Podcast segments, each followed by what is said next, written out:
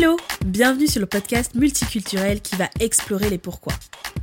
Avec Pourquoi t'as fait ça je vais à la rencontre de personnes qui ont fait un choix de cœur pour façonner leur vie idéale et réaliser leurs grands rêves. On croise de nombreuses personnes au quotidien. Et si on allait à leur rencontre pour comprendre ce qui les anime et peut-être créer l'étincelle qui nous portera à réaliser nos propres rêves? Moi, je suis prête. Et toi?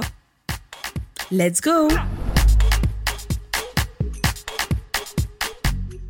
Je m'appelle Jade, je suis la fondatrice d'un collectif d'experts en marketing de contenu. Je t'embarque avec moi dans des discussions passionnantes sur le parcours de personnes qui ont osé. La décoration éveille les sens, mais surtout rend l'ordinaire extraordinaire. C'est une phrase qu'a prononcée ma nouvelle invitée de la semaine. Plongée très tôt dans l'univers de la décoration intérieure grâce à son père, Anita s'épanouit désormais dans un domaine qui lui plaît, embellir le chez-soi des autres. Une vocation qui s'accorde très bien avec sa personnalité généreuse et sa volonté d'impacter positivement la vie des gens. Longtemps salariée au sein d'entreprises qui lui ont permis de développer ses connaissances en aménagement intérieur, son ambition la pousse à voir plus loin.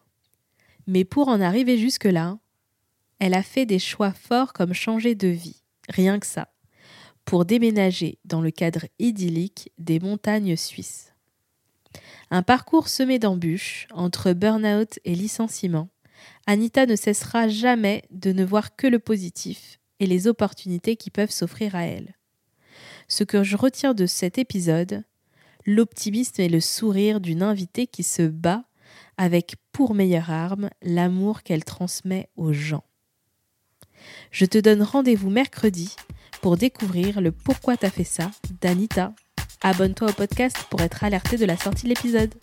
À bientôt!